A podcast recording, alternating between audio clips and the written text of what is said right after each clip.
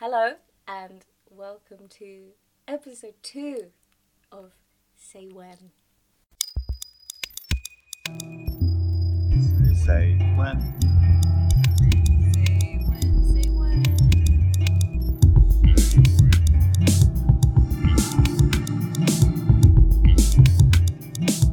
Say when. We're going to talk about the ninth episode of the current series of Doctor Who.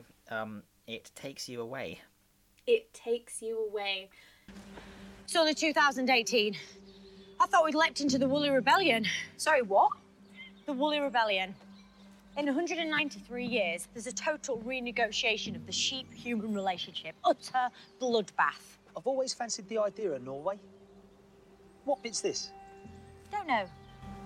I thought it was a very abstract, very ultimately very beautiful meditation on loss and severance in multiple universes. I think you're definitely right about loss because we were talking about loss in the last episode, and there really there's. I mean, I know that people die in the show a lot, almost like uh, erroneously at random points. People do die in, in the show, almost to to suggest just to convey threat. Um, But the, the losses have been quite deep. How does it compare to previous things that the scriptwriters? Oh yes. So, yeah, I was thrilled to find, but complete by accident, researching the writer. I was just, I just heard, I hadn't heard the name of that writer before. Um, Ed Hines, Himes, Hines. Sorry, one of them. And I and I looked him up, and then I suddenly, re- and then I heard that he'd written a short horror radio play, and I knew immediately that this was the author of a short radio play I'd heard about five years ago, and misremembered the author's name, and could never find it again. And it was the most disturbing, beautiful, strange thing that I'd ever heard, um, just on like Radio Four at night. Um, and I was so, uh, and then when I heard he was writing this, I thought, oh my god, it's it's therefore going to be brilliant. I do think you could tell that he's mostly a playwright and mostly writes for radio more than a television writer. It showed in the the televisionness, in the lack of, in the la- in almost like in the the fact that it actually, you know, going into the anti-zone and, and those bits that are meant to be very visual and sort of filmic, they weren't enjoyable for for the reasons of just looking brilliant. They had a different pull to them. Just on the metaphysics and physics of it, then. So we have Norway, we have a house, but the house has a mirror, which is actually a portal in it. The portal goes through this area you just mentioned, the anti zone, Mm. And then that's a kind of cave like interior full of killer moths. Um, and then you come out of another portal, another mirror, into something that looks like the universe you've come from, but is actually through the mirror. It's it's called the Solitract. It's another universe, and the two are being kept apart by the anti-zone. Um, with the very all of those concepts feature the idea of kind of sentient universes. So in some sense, the, the Solitract is sentient, but also the universe. Uh, previously in previous Doctor Who's called N space or normal space, in particularly involved in the fourth Doctor stories, um, is also sentient because somehow it's had to kind of push itself away from the Solitract. I guess the idea of um, there being a right way and a wrong way for time to be, although which is actually kind of controversial because considering the whole timey wimey thing that excuses a lot of stuff. There, there has, I mean, I, as far as I remember, there are moments. There's the there's the crack in the wall that kind of follows the Eleventh Doctor. These kind of cracks in space, but then I think that the the Eleventh Doctor sort of suggested brought really emphasized the idea of oh, there are fixed points by the way we can't just go dabbling in all of history all of the time swirling it about um, which is a sort of wool it's woolly but i mean what isn't woolly? The is- woolly oh my God. revolution. What is it? The woolly rebellion? The Woolly Rebellion, which is actually some years in the 83 years or something in the future, uh, because the Doctor sees a sheep and is immediately frightened, scans it, scans it with the screwdriver. the best use of the, like and i realize again like very very warmed in this episode how often the doctor says stay back! Um and and in a way that i don't even think that's been that much of a of a doctor saying that's i mean i'm probably i mean there's a lot of like the doctor being uh, essentially always coming forward as the shield but this actual like just stay behind me is, is has a real warmth to it. And she did it when she saw the Yeah. sheep. So it's, it's like an action-packed opening. The Doctor chews some soil, chews some leaves, scans a sheep with a sonic.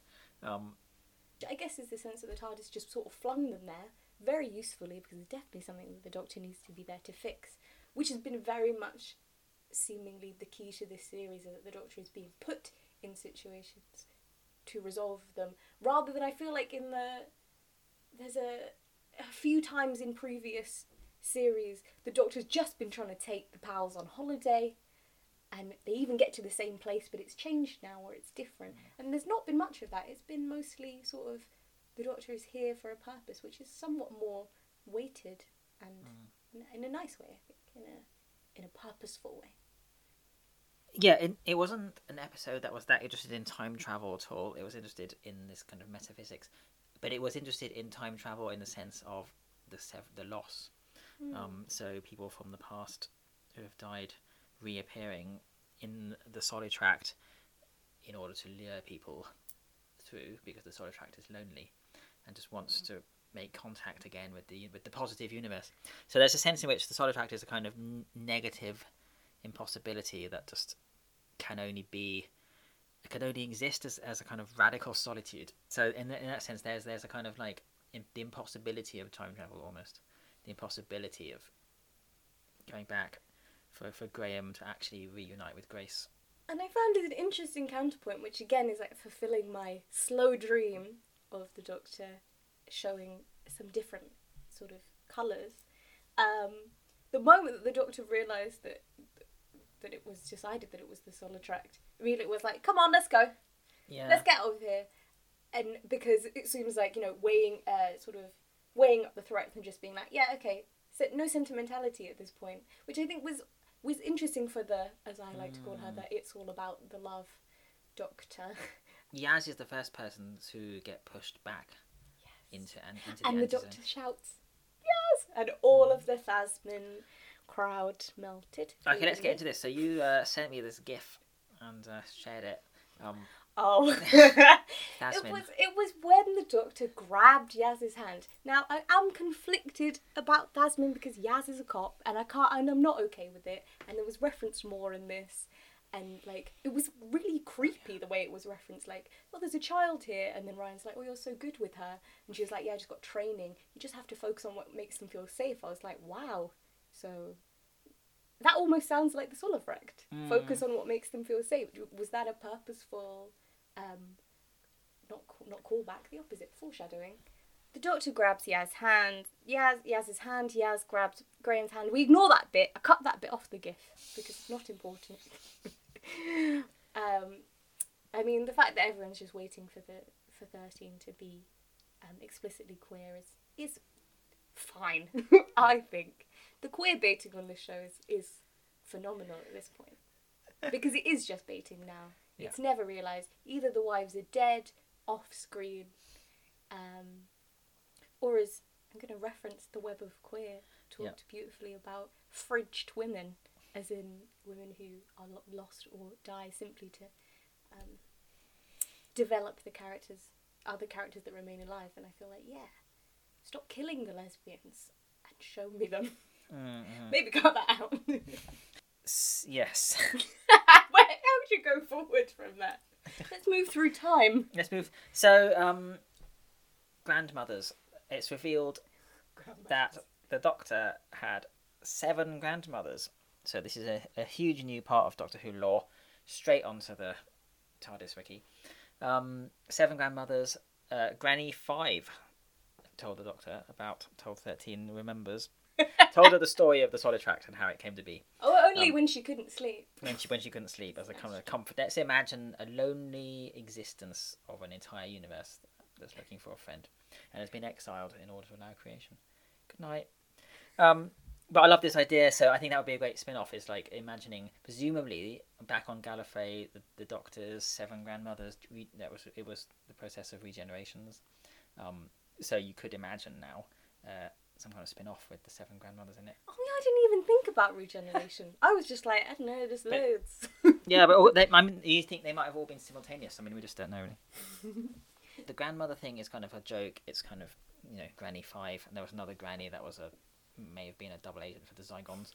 But then in this final, I thought, very beautiful few seconds of the episode, Graham returned to the real world, the normal space, N space, in Norway, looks back across the field and looks very, very sad, and um, his his kind of face quivers um, because we know that he's that he loves Grace and that he was the last person to be torn back away, leaving the, the Doctor, um, so that we can see that he's still partly part of his heart is still in the Solitract. Um, so we kind of read that on his face, but then Ryan says, calls him granddad for the first time, we think, ever. And Graham is surprised, and then his face kind of changes, and he says, What do you just call me? So it's, it's as if a word has brought him back from the Solitract back to this world and on to the next episode. Um, it's like a simple piece of language which has been which, which, signifies whatever something else like signifies a connection back to the living world and to the future so i thought that was great considering that like grandmothers were mentioned as a as a kind of joke the first time and then the second time granddad appears as like a word of of reality I also think actually you just saying that made me think that uh, the Solitract sort of um, you know revived these these lost um, loved ones, but then the purpose of revi- reviving them in both cases was to actually return um, Graham and Eric to to the re- to the living people to the people who needed them. Um, and I'm sure, and of course, I was slightly thrown by the fact that that Eric was happily returned to his daughter that he'd seemingly abandoned. But I think you could argue that he obviously was very ill and had had fully fallen for the um, for the illusion because that's that's all he wanted, and it was in his intention to bring his daughter in. With, I don't know that's, but yeah, definitely. I guess what I meant to say was the idea that although the soul effect had a sort of air of threat to them when they were when you could see how much they were sort of clinging to these to these souls they actually had their purpose in the end was to renew like um, connections and family in reality which is actually a really lovely resolution of their of the threat that they they pose is that they pushed them back Yeah, so that that would be my reading of the phrase "it takes you away." It's like this this kind of lost love or like impossible desire to kind of return to the past is is the thing that takes you away from the present or from the people who are still here that you, you need to be with. I, I also think in a very um in a way that just serves the plot. I like what was highlighted in this episode was that Ryan doesn't trust dads. and there's a lot a lot Oh, been a yeah, lot of Ryan great. and dads Ryan Yeah. and dads through the series like um with the pregnant um dad in the in the Tsuranga conundrum and the sense that Ryan immediately assumes that this dad has packed up and left and then sort of becomes not a not a dad but definitely like a caregiver to Hannah and something is like further resolved in him about these these concerns about kind of family. And then and the same with Graham. He realized he he it was I Bradley Walsh is a is a hilarious hmm. uh, contraption of a human. But I bought it fully when he saw Grace through the I was welling up. I think I'm just I mean I was. I thought it was heartbreaking because he's seen her before. He saw her in the arachnids um, episode ah. and you knew she wasn't there. And this time you're like she, you you can't do that to him. I think I really and and but for both of them, I think they had their you know in some ways why are they in the TARDIS? You could argue to to be brought together and to kind of continue their lives after the loss of Grace. Someone we haven't resolved is Yaz, which I think just lines up Yaz and the Doctor, who were alone more in this episode, to perhaps go on into the next series. I know this is all very um practical, but I just think I could just see that. I felt like they were they were sort of putting um, Graham and, and Ryan together in order to perhaps let them go. Maybe. my my final comment on this kind of severance idea is that um, you could take it down to the, to a kind of uh, human level rather than the metaphysical one, in which it's it's this idea of severance from a loved one, in which the mind can't the mind keeps on projecting and kind of distorting or it, distorting memories and kind of bringing them back and back again and again and again, and that's the kind of the Solitract. Um, and then slowly this kind of anti-zone appears as those projections become either more and more unreal or start to fade, or you know, um, and the anti-zone appears and starts to kind of push the push the present further away into the, into the towards the future. Was anyone with him?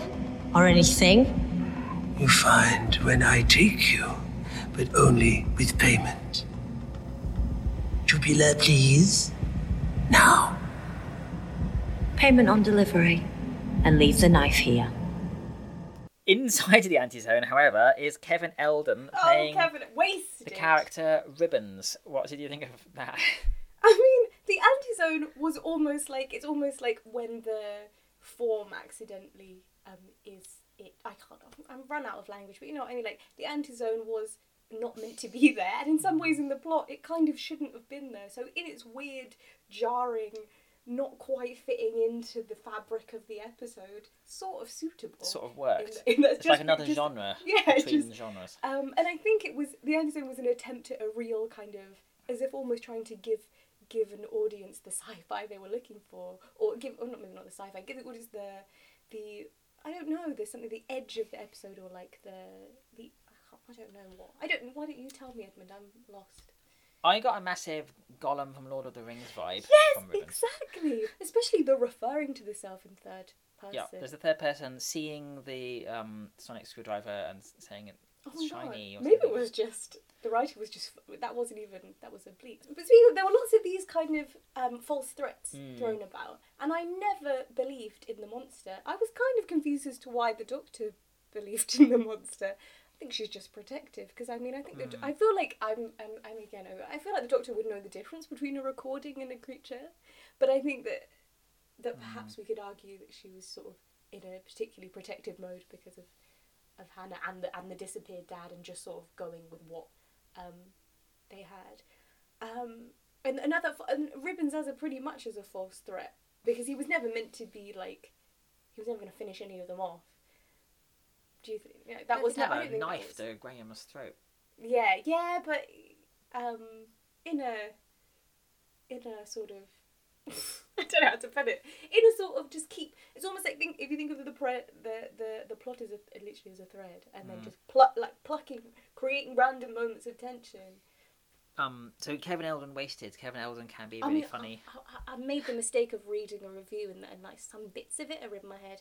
No, I just love I love Kevin Eldon, but they, they, they didn't they didn't actually give him much to do.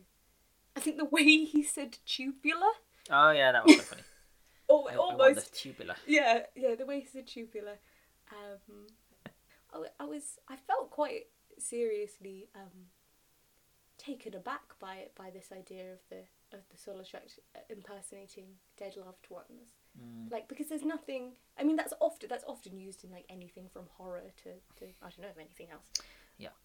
But I think the like the the the way that they were just sort of sinking their nails in. In in, in the de- in the true desperation of an abusive relationship kind of thing. Hmm. Like saying when when I, and I think that like Sharon D. Clarke who plays Grace did she's always like astonishing. Hmm. But she was really good here when she was talking about Ryan and saying oh he's a smart lad and you could just hear you could hear the Solitract panicking. Hmm. And then the the Grace um, imitation trying to make oh, it was beautiful Um, the frog. So, in this, let's let's arrow in on this kind of really weighty, absurd, fascinating scene. The Doctor is the last one in the Solitracts because the Doctor makes this persuasive case that they've you know lost so much, seen so much, lived so long. which They was could be the lovely. best. Which was a just like a line, you, a, the kind of line you've been waiting, you know, you wait for in the series. Probably about the right time to crack it out. It was nice. Um, and everyone's everyone's up in arms about the frog, and everyone seems to think it should have been River Song. The- No, this is just me looking at the internet with my eyes and absorbing the information. But I just think no. Why would it be? Don't because the emotional punch of seeing Grace was so artfully done. Why would you try and recycle it with um, another character? Like Grace was that was that emotional, um, yeah thing. So yeah, frog, frog, good, Yeah, loved it the frog. best frog. You're gonna have to let me go and keep on being brilliant by yourself. I miss you. I miss it all so much. I know. But if you do this, I promise you and I will be friends forever. This conversation, which I found to be like in the editing, the, you know, the conversation between the Doctor and the Soul of Right. In the editing, I thought was kind of rushed and weirdly paced. Again, I just listened to the rhythms and I was like, this is off. But the more I think about it, the more I'm like, to be honest, you've got a creature as old as the Doctor and his creature as wide and all encompassing as the Soul. That's exactly the kind of conversation they would have. That sort of makes no sense, just about being friends. And I think there was this. Yeah. It wasn't quite um, completely sort of um, uh, sort of bolted down, but I, I was enjoying playing with this idea that like this promise that the Doctor makes kind of works because the Doctor is spread out through all space and time and sort of and like this idea that this sort of will sort of exist in in the real well whatever well, that's a contentious phrase but in the real world In because the Doctor as this creature who can span space and time is holding a part of yeah. I thought it was yeah. I mean, let's let's just try and forget some of the. When you have friends, you tell them. You don't let them avoid the problem. oh yeah. I was, I was like, I'm sorry. Where are what's That's a happening? kind of like universe level. yeah. Was, If you're friends with oh. the universe, you don't. You it was odd. It was odd, and I couldn't. I just sort of had to switch off most of the parts of my brain and just let it let it happen. Just for that shot of Jodie Whittaker kissing the the the fog. I love fog that. Frog. I- Frog frog. the, the, the fog frog. I love that. And, but I also really like the line that you can just keep on being brilliant by yourself. That is so not uh, a, a like good appeasement tactic.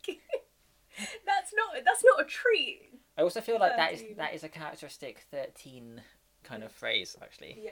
That Okay, I re- I felt like maybe I'm wrong, but as I'm thinking about the way that, that each doctor approaches the problem, thirteen is always really on on the level of I've no idea. I have no idea. Do you have any idea? Should we just try and work? Should we just go in and, and it's sort of like and and at first I think I found that um, disconcerting because we were so used to the doctor being like, oh, I know exactly what happened here. I was here ten years ago and did it. Da. Um, and I actually quite like this sort of openness to the chaos, and therefore it is a bit more of a jape. It's just it's a it's it's a very fun and risky game, um, and she sort of, and that, that's that, that's a different kind of energy that carries the show, which I think took has taken a lot of getting used to because I keep being like, is this just a strange like they weren't brave enough to let a female doctor, and this is in scare quotes because I just hate that phrase, um, know what she's doing. But actually, I just think it's a different kind of openness and and definitely away from the leadenness of the certainty of the doctor always knowing everything, which in, in its way is kind of dispiriting. Oh, I, I, I was so also struck um, by the bit where she just shoved her face through the vortex Oh, with the, the portal. I thought that was gr- I thought that was great because I, I really felt like a, a different incarnation would be like I'm about to do something really stupid. Step back and what like there's there'll Yeah. be more of a sort of build up and a big deal made about th- this kind of wild things going. She just did it. what hopes do you have for the next episode? Again, I refused to. I switched off from knowing anything about it. So What the next episode? the last episode. Mm. Oh, bloody hell! I'm complete. I'm complete. I'm. I feel like I finally relaxed. I spent the whole, the whole series being like, "Give me these things. I desire them." and now I'm like, you know what? I think this one really won me over. Was it the when Yaz said, "You want us to follow this nutter into the dark?" and she went, "No, I want you to follow this nutter into the dark," um, which I feel like is a really nice, a really nice encapsulation of this Doctor. All I wanted was a lonely talking frog that was an entire universe. so, and that's to that extent, I'm happy now. It's only onwards and upwards from here. Okay, so we couldn't end this without uh, talking about Hannah. She's unfooled by the Solitract. Uh, With the she- best teenage response ever, and I hate you. um, unfold by the Solitract, smashes Riley's head with the door. Fair enough because he does grab her. yeah, yeah. he, he- That was a kind of- that was such like a clumsy caretaking move. I don't I don't think it was like an awful thing that he did, but she just had the right response. Yeah. Also, she looked so cool when she just had that baseball bat. Yeah, that was good. yeah. She is fierce. Yeah, and and this is sort of and and then weirdly sort of consigned, much like Willow was, just Mm. to like um continue. I'd love to. I'd love to come back to. I want us to find her again. Skeptical. I like. I liked how she was skeptical. Um, yeah, her, almost like her catchphrases "Don't lie" or "You're not real." I love it. Um, yeah, the, the the sort of piercing kind of um, cynicism and, but also I think that both the writing and the acting was sort of this this constant kind of flowing between really cagey defensiveness and please help me, which I think was beautifully done, which is neither like n- neither like betrayed like a sort of patronizing vulnerability or like made her have to carry the weight of being completely self-sustainable. She also was just a teenager. I just think it was like, why do they keep writing these really brilliant sort of side characters? It's almost like they're packing it up. Whereas I don't know, Yaz just in this episode just was a what? Say that again? Huh? That's Palauti.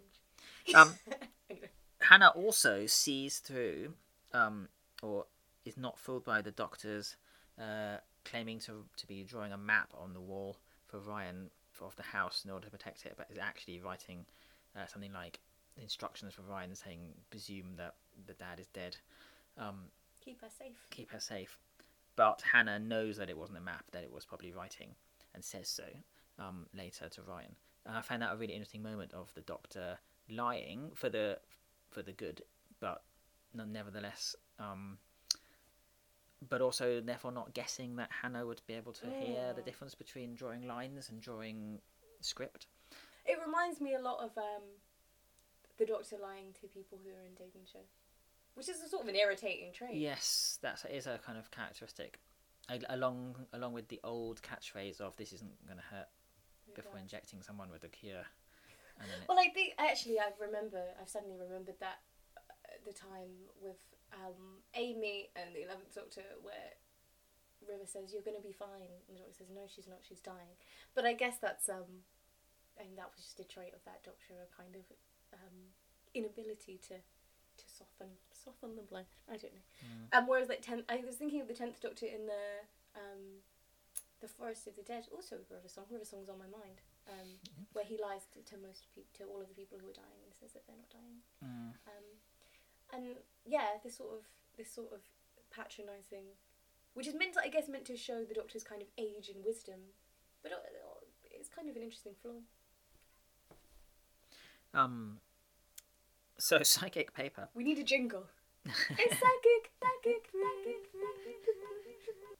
That was good. Jing- That's jingle, probably it. jingle done. Um, uh, there wasn't any in this episode, No um, need.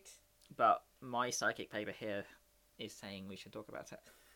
because we have an interesting we because I feel like this is this is a segment now um, where we ask our small number of listeners what they think about psychic paper. paper. And um, a friend of mine who's a, a far more learned Whovian than I talked about a previous episode and sort of mentioned that um, the the psychic paper is what gives gives the Doctor and his companions cl- and their companion clearance, maximising access and minimising questions, but a veneer of nominal control choice even thinner than the TARDIS. Um, and they and they reference an episode where the Doctor seems to be sort of saying that they can choose what they're, where they're going to be when they visit this fancy party. I think this is in the um, the first series of the revived Doctor Who, um, and they end up in the kitchens.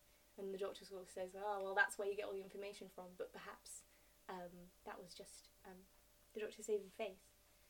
Um, so I think we we sort of went along the idea of like, oh, what is this the reality that the psychic paper creates? Whereas this is a far more practical sense of it's it's not about reality. It's just about helpful minimization of problem in the plot. But I think that something something that I thought was nice um, about this person's interpretation was that it really emphasized the sort of um, uh, I've lost the word. Come on, language. Um, haplessness. I felt that because that's like that's almost like it, it undercuts the sort of arrogance of even having psychic paper. Is that oh I can just get in anywhere? They're sort of like uh, but it doesn't listen to you, um, and it doesn't and it sort of doesn't necessarily obey what the Doctor wants. It's sort of like much like the TARDIS is. Are we like you know the TARDIS is obviously cleverer than the Doctor, maybe the only one that's cleverer than the Doctor. Um, um, I don't know. That's a bit. Oh God, I'm gonna have to defend that later. Um, the, the psychic paper is almost part of this whole um, system of, of like helpful aids that the Doctor employs that actually sort of might run the show in a nice way. Mm. Where did they get it? gonna ask it every week. Theories, please. Where'd you get psychic paper from? Will we ever? Will we find the episode where the Doctor? Yeah, maybe let's do that. Let's have a psychic paper night. Watch every reference to it and read the novels where it appears. I mean, I'm into it.